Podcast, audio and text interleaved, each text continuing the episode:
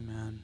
Amen. Thank you so much, team. Well, we are um, we we are on the final uh, the final week of our three week series, Living in the Shadow of the Cross. And as uh, those of you that have been with us for this journey, uh, you have heard um, a number of stories already of lives that are lived through hardship, through pain, through loss, through suffering, and how God has um, been present there, how God has brought healing, brought um, new growth turned ashes into beauty. And you've also heard the authentic stories of Jesus followers that say, I'm not sure where all the healing is in this area, but I trust God for it. So it has been uh, a fascinating and um, very important journey for our, our community here.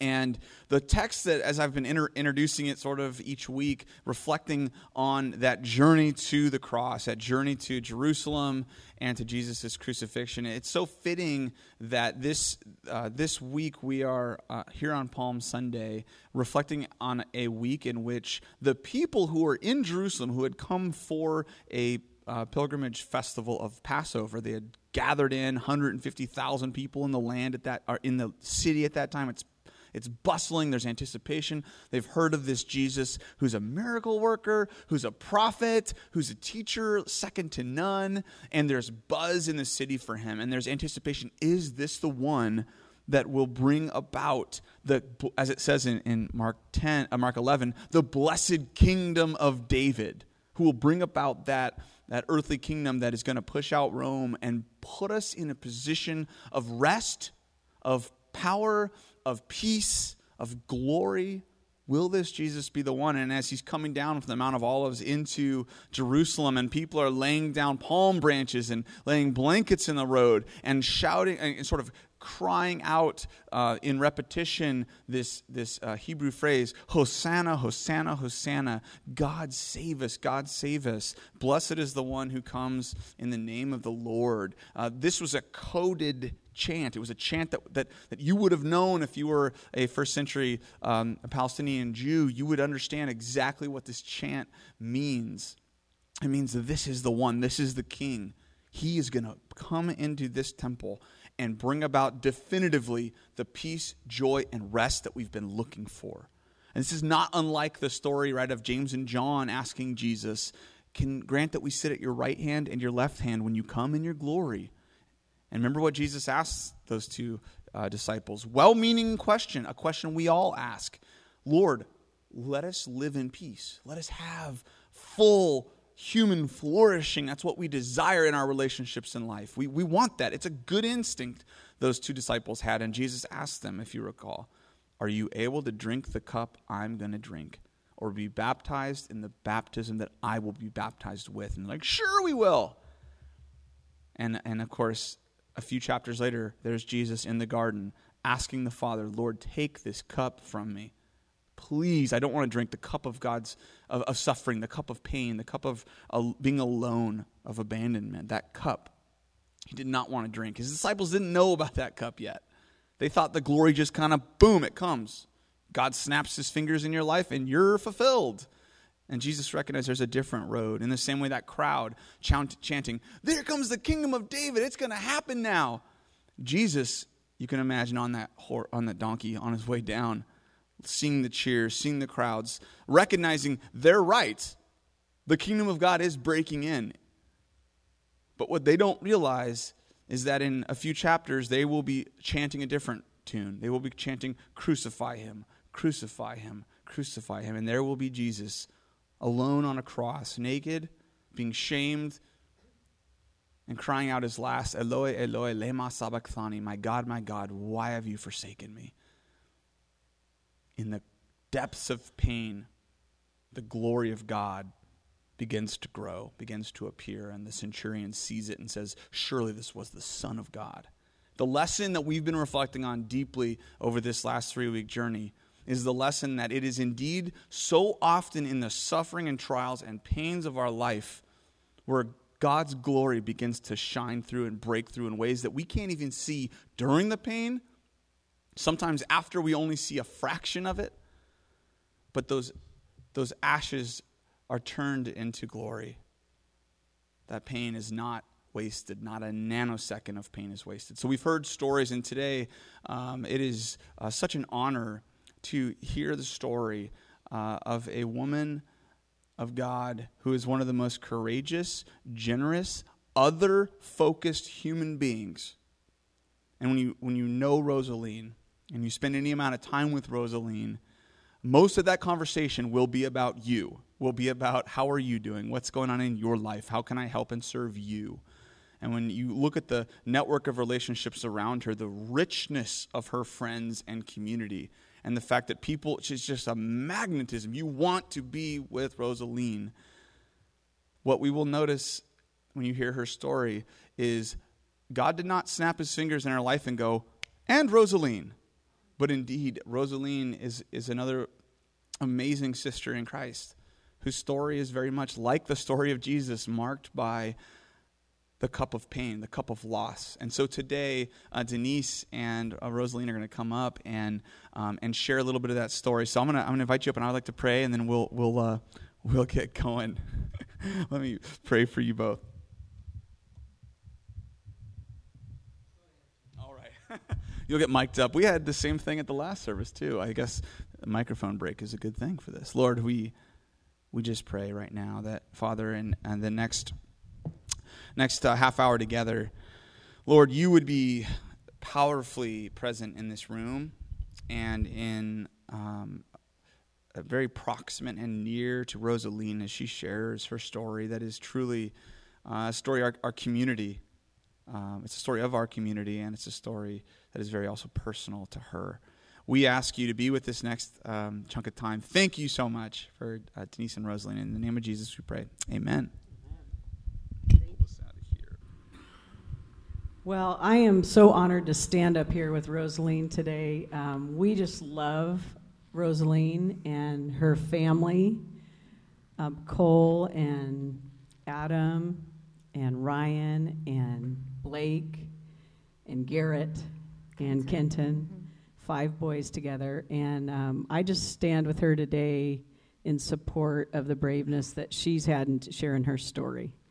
So, Rosaline, why don't you share with them a little bit about how you came to America and um, kind of the big picture of um, the cup of suffering that you've had? Um, good morning. Uh, it's a privilege to be here this morning to share with you uh, the story, or part of the story of my journey with loss and grief. And it, it, uh, it's, it involves three significant men that were, that were in my life. And it happened over a course of 18 months. And so, to give you a little bit of background, as Denise said, I was born in England, Irish parents. I uh, five siblings, and when we were when I was 12, we moved back to Ireland. So, fast forward a little bit to college. I just finished my second year of college, or was just about to finish my second year of college, and I wanted to travel in Europe, and uh, none of my friends had any money. I, w- I was a saver and I'd save my money along the way. And so none of my friends had any money to go travel with me. So that, that didn't, didn't work out. So my father said, I have an uncle that lives in California, Uncle Barney. Why don't you write to him and see if you can go visit him? So in 1982, that's what we did. We, we wrote letters. So I, that was a long time a long ago. Time ago. I'm kind of dating myself up here, but so he responded immediately uh, via another letter and said, "Yes, come. I'd love love to see you." So I'd never met him before, so I was working on my passport. I sent him a little passport picture of what I look like, and uh, he met me uh, it was, a, I think it was June, June 9th, uh, 1982. And uh, I was so excited to be coming here, uh, get to come to the United States of America, California, and um, little did I know uh, how significant all of that was going to be. So, my Uncle Barney, I call him my Uncle Barney, but he's really my great Uncle Barney. He, he was 67 when I came in 1982. And he had been married. His wife had died about five years before I arrived. She died of cancer. And he, he didn't have any children. So, as it would turn out, I would have a 30 year relationship with my great uncle Barney. I, he stood in to be the surrogate father. I, you know, I left my parents behind. All good, no issues there. But, you know, I was here and, and he was here. So he stepped in in that role. And I became the daughter that he never had. And so in February 2012, when he died, he, he, he was 97. He'd lived a great life, very healthy. It was, it, was a, it was sad and it was a loss for me, but it was to be expected. So, at his funeral service, my ex husband, Rick, and the father of my two children, Adam and Ryan, he was there because he, he was also in Barney's life. Um, and I, I remember looking at him that day and I thought, oh, he, he doesn't look good. Doesn't, this, something doesn't look good about him. So, about a month later, I get a phone call inquiring had I, had I talked to Rick, had I seen him, and, and I really hadn't since the service. So, uh, Cole and I decided that we would go up and check on, on Rick. And sure enough, when we got there, uh, it was clear that he was not well. And so we convinced him to go to Little Company of Mary, to emergency room, and uh, they immediately admitted him and started running tests. Well, very quickly, it became clear that that that uh, he was going to uh, die really soon. And so within two weeks, his organs had completely shut down, and um, he lost his uh, struggle with alcoholism. He, he had died of cirrhosis of the liver. So that was also another, just a huge loss for me, really big loss for my sons. And so uh, but with Cole by my side, you know, we, we, we rallied and we could get through the, those, those challenges and those difficult times that we, we all experience. So, uh, fast forward another 15 months, and it was July 29th, 2013. It was a Monday, and I was in the kitchen preparing um, dinner for uh, a cute little family that we got to know that live across the street from us. And they were coming over for a barbecue. And I was at the sink, which has a window that looks out onto the, the front. And I, I noticed a, a white car pull up. And as I saw the gentleman le- getting out of the car and, and heading to the front door, I, I, I focused in on the word coroner on the side of the vehicle. And so he met me at the front door and asked if he could come in, and, and uh, he was there to deliver really bad, bad news. And so he had told me that my husband had taken his life that afternoon. And he asked me if, if uh, who I could call so that somebody could be there with me before he left. So I called Denise, and they were on their way back from a trip. And, you know, I think I said something like, he's gone or something like that. And, and she knew, she knew what I, I meant. And so um, within minutes, uh, a group gathered at the house. She had called all the, the close friends and the uh, the people that she knew that I would need in that moment just to kind of get me through the next hour or so. And so over time, as the news spread, more and more people gathered. Um, a huge body of people from the River Church. And uh, the reality started to set in, you know, of the extent of what of the news I just received. And uh, I, I just became really overwhelmed with what that meant. Like, my life that I knew was completely upside down. My heart was broken into a million little pieces that were just kind of scattered all over the place. And so, um, you know, I, I, just didn't really know.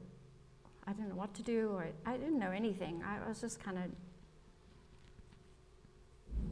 mindless or unaware of how to feel, or uh, but also knowing that I felt so bad. So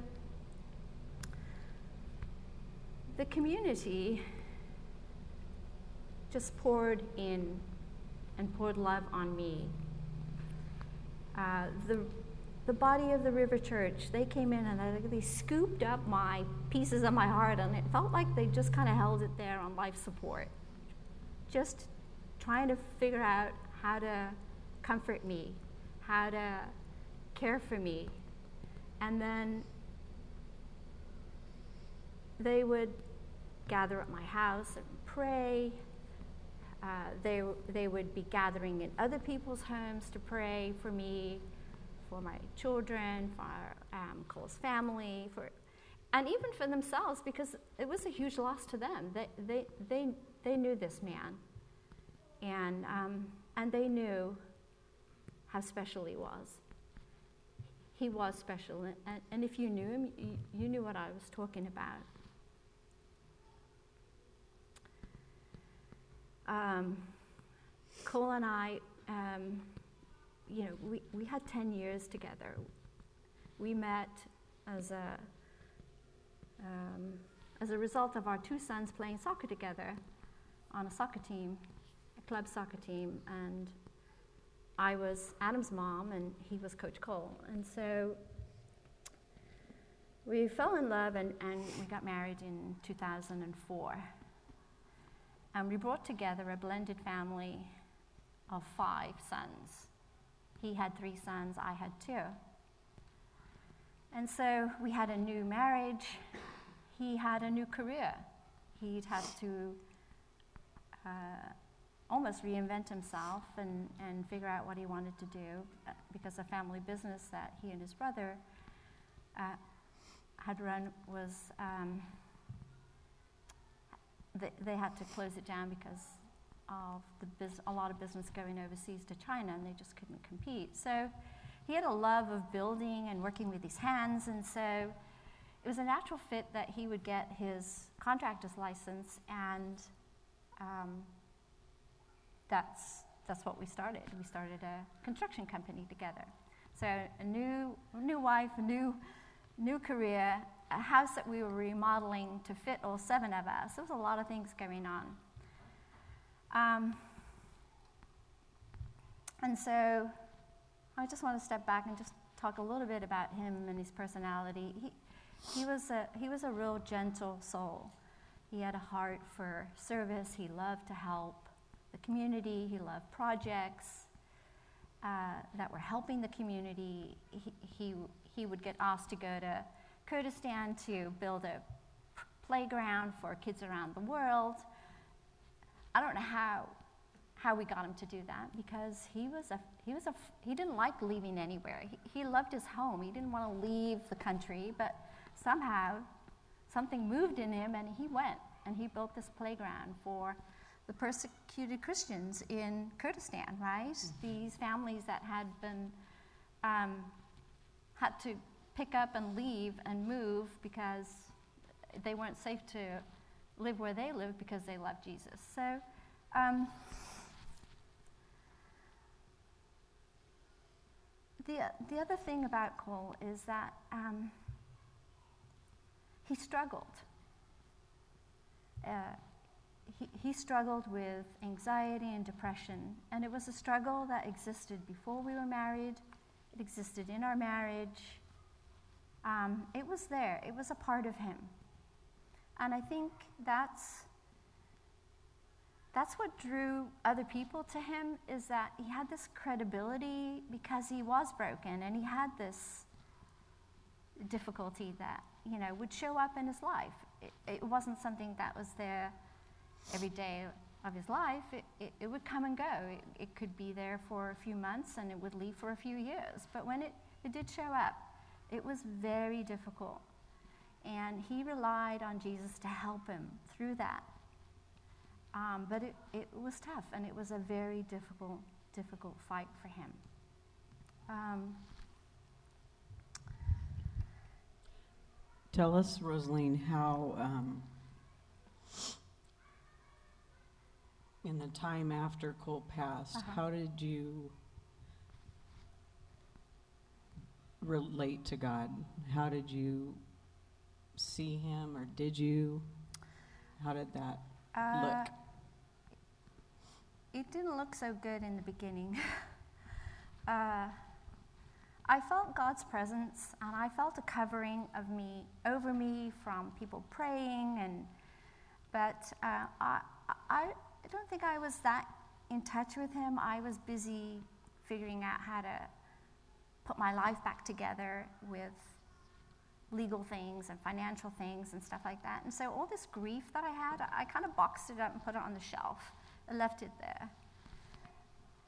And, and I, it, my life took on an appearance like, oh, it looks like she's okay. She's doing okay. She's out. She's at church. She's um, going to dinners or lunches or, you know, meeting with people. But, and that was, and that was true. And I was doing it that, that. But when I came home, and you know, when you lose a spouse, you have, it's tough because you have a lot of alone time. The days are long and the nights are even longer. And so I would become really so overwhelmed when I was home alone with the loneliness, the sadness, the, the anger. And, you know, I, it felt like I was like a boat taking on water. I, I, I was drowning in all of this. And I, I, wasn't sure how to figure out how to, to deal with it or how to get out of it. But one of the things that I did start doing was I, I began a uh, I want to say I, I keep using the word ritual, but that's really doesn't sound right. It's like a help me Habit. out. A habit. There you go. She's my psychic. uh, I began a habit of waking up early in the morning and trying to pray to God. And I would sit there and I would talk to Him, and I'd be angry or I'd be confused and I'd be distracted. And my, like I was a two year old, I, I, was like, had no attention span. I, I'd read something, it didn't make any sense. But I, I think what, what it was is I kept showing up every, every morning. And I, I made it a priority. I didn't start my day without doing that. And I, I, I think even though I know that he didn't see I was that connected to him, I think what he saw was the effort. Like, and, and God honors effort in, in the struggles and in the things that we do. And so I think that's, that's what he saw. And slowly, I began to see and feel there was a shift. There was something, there was a movement going on in me. And over time, what would happen is that the sadness wouldn't be gone and the loneliness wasn't, wasn't gone, but I, I would shift into more understanding and seeing grace and peace and um, being, being grateful that uh, my heart really was protected, that, you know, I didn't turn away from God. Being grateful that our children, our sons, they were getting on with life and, and, and they weren't, I wouldn't say they weren't affected, but they weren't, they were choosing life and, and to see the light and to, to see the positive things that was in their future and not necessarily what was in their past, right? So, uh, what, what it did for me when I started to feel more of that and to, and to let go of trying to understand something that, that, that really couldn't be understood. And it, it, it, wasn't, it wasn't mine to understand, it, that was between Cole and God. And so, uh, what, what I started to notice is that, it, that there was a real presence of God in my life, and it was evidenced when I looked back at all the steps and the things that He had done beforehand to prepare me for this. Um, it was no accident that when we got m- married, that we went searching for a, a church that spoke to both of us. And we found the river, and we, we went there one time. Uh, and it was actually kind of coincidental that Cole actually knew Todd, and they'd grown up together, Kramer Club, and went to school together. But it was more than that. It was just the feeling that we had that we came home that, that afternoon, because this was way back in the very beginning when the River Church was planted. It was in the, the plumber's backyard, and uh, we would meet on a Sunday afternoon at like 4 o'clock. So that was a clear sign. That was clear proof that he had placed me in that church to be cared for by that body of people for a time when I would need it. I didn't know that. I mean, we, we just jumped in, Cole and I, with both arms and were serving other people. We, we were doing what this group and this body of believers would end up doing for me in my, in my loss, in my grief, in, in, in the, the difficult time that I was in. So uh, there, were other, there were other indications, there were other signs. It was no mistake that my uh, neighbors across the street, that they moved here from Chicago and they moved into our neighborhood a year before Cole died. And we loved that family. They were much younger than us. We didn't care. You know, they, we just, we just connected, and, and at the time, it, we were the connection for them as they were trying to get acclimated to, to living in Palos Verdes from Chicago. But, but the real story was that, that they were there for me afterwards when I lost Cole. And, and they know what that loss was like because in that one year, they connected and they got to know Cole like to the core. They, they knew all about that man. So um, that, that, that's, another, that's another sign. I mean, there's so much, there's so much glory in looking back and, and noticing and seeing what he had done in my life. Um, do I have time to share a bit more? Yeah, I, I wanted Rosaline to share more and more she's seeing the way God's caring for her in really specific ways. And there's one story about her garden that I wanted her to just close with, Okay. um, just to show God's love for her. So Okay. you have. Oh, I do it this way. Sorry. Oh, okay. I can do, I can do that story. Sorry, we, we already did this at the beach, and they're telling us we have to tell two stories. Oh, okay.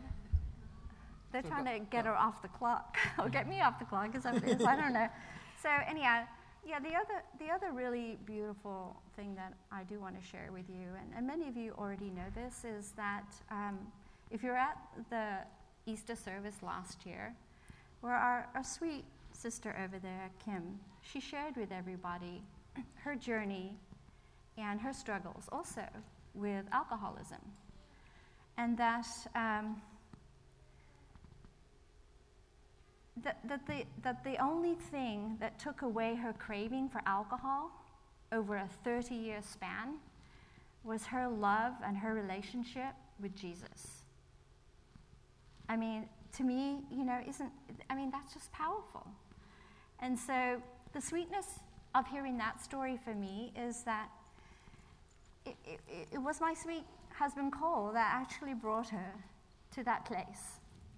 That we had um, built, a, or he had really, built a beautiful home for Chris and Kim. And while he was working on that job site, he, he just talked to her about the river, about Jesus, about his struggles. And uh, she was skeptical, she was curious, she was Kim. But, you know what I mean. So, uh, but she started coming to the church, and Jesus did a moving in her heart.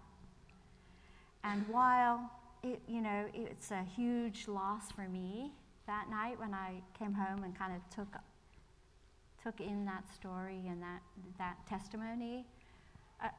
I, realized, yes, it was a huge loss for me, but it was one big gain for the kingdom. And so,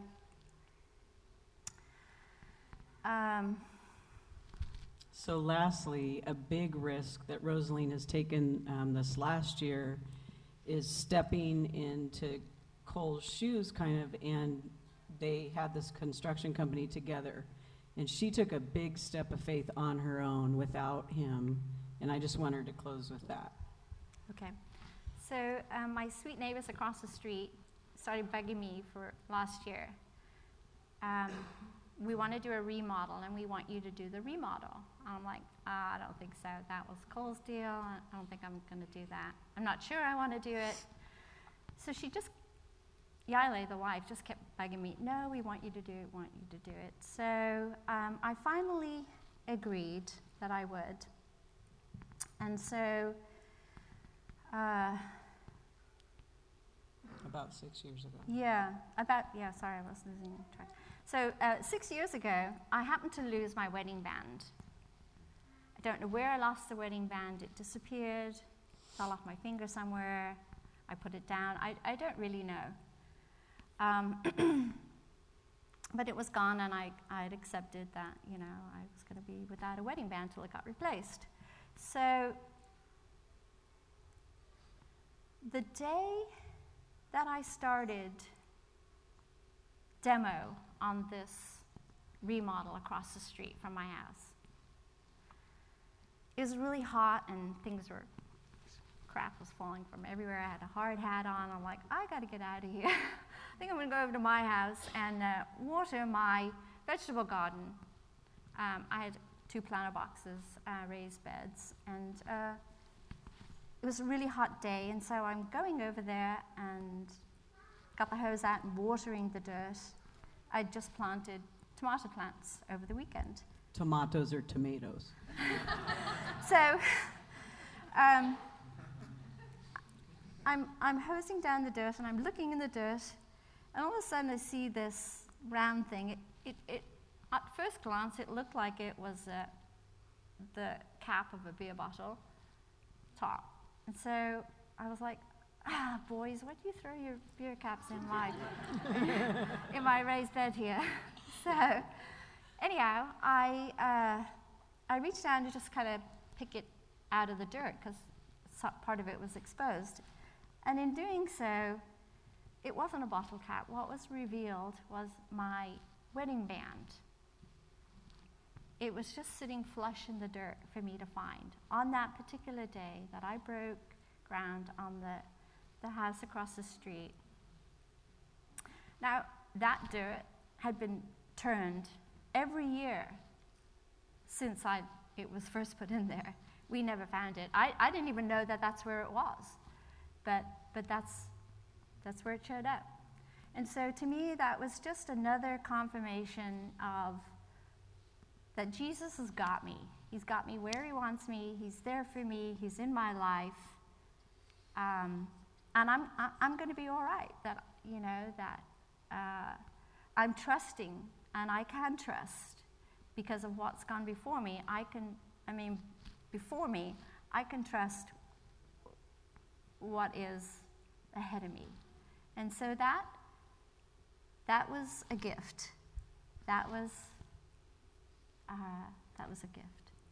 Yeah, it's just finding that ring was like kind of a sense of Cole standing with her and ultimately Jesus Right. standing with her in this project, and she just did an amazing job. And um, one of the verses that Rosaline has shared with me is Proverbs 3 5 and 6.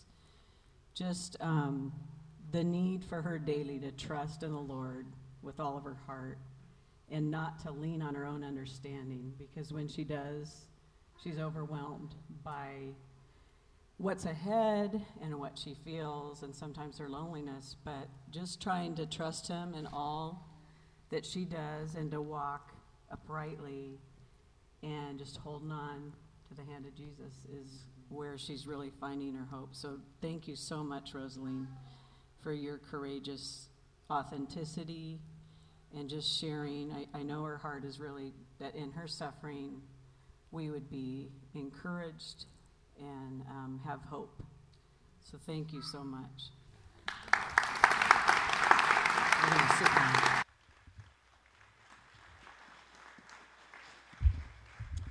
Yeah, thank you so much, Rosaline. Um, yeah, not a week goes by that I don't think about Cole. And uh, every single time I know, for for uh, those of you that know this, the the cross that Cole built. Every time I look at this cross, uh, I think about I think about Cole, and I, I think about Christ. And if you knew Cole, to interact with Cole, um, you got a you got a touch of Christ. And Rosaline, that is the exact same thing. Um, with you. And one of the hopes of the resurrection that we will be celebrating in a week is the hope that um, I will be at the Messianic banquet enjoying a meal um, with Cole and, um, and enjoying his, his a beautiful presence again. So, the cross and the shadow of the cross. Um, a thought occurred to me at the beach service as you were sharing when you read through the passion account of Jesus and um, the scene in which Peter denies Jesus three times, Peter's alone, he's isolated. There's another individual in Mark 14. We don't, he's unnamed, but he's also alone, and someone grabs him by the cloak and, and he runs away naked. He's so uh, panicked to get away from Jesus, and he's alone, and he's running.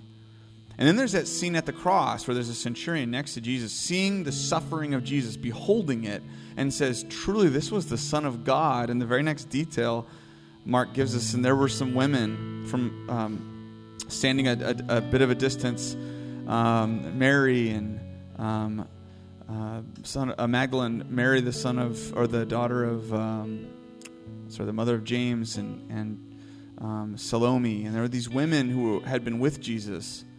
And there they are at that moment where most of the men had taken off, or Peter was isolated and alone and vulnerable. This group of women together.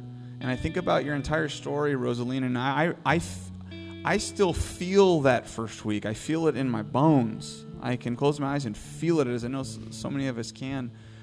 And it really is a picture. It was a picture of that. Um, as you said, what Christ and you and Cole prior um, to this tragedy were those community builders pouring into people, picking those up that could not go on. And in that moment, you were in the right place by the grace of God, together, not alone, being picked up and carried along. And that's the story in the shadow of the cross is we're not alone in our suffering. And, and those of you that have been here for this whole ser- series, and this is, this is the end of it, um, and and maybe you feel that loneliness or you um, you are suffering silently. We want to encourage you, and I hope these stories have encouraged you. Reach out to some safe people, maybe in this room, um, maybe in your life, and and and never put a wall between your suffering and the suffering of Christ, as if those are somehow so different and, and inseparable. But I'd rather us consider Jesus right there, understanding your pain in the having experienced your pain and quietly whispering to you the hope of those ashes turning into glory and that pain um, the sun rising upon it and bringing life and wholeness and glory so thank you for this uh, entire week uh, or three weeks of this series for all of you that have um, uh, come along the journey with us. We're going to worship now, and I'll um, and I'll come back and close this with some instructions for the Easter egg hunt. But let's let's worship the Lord in this.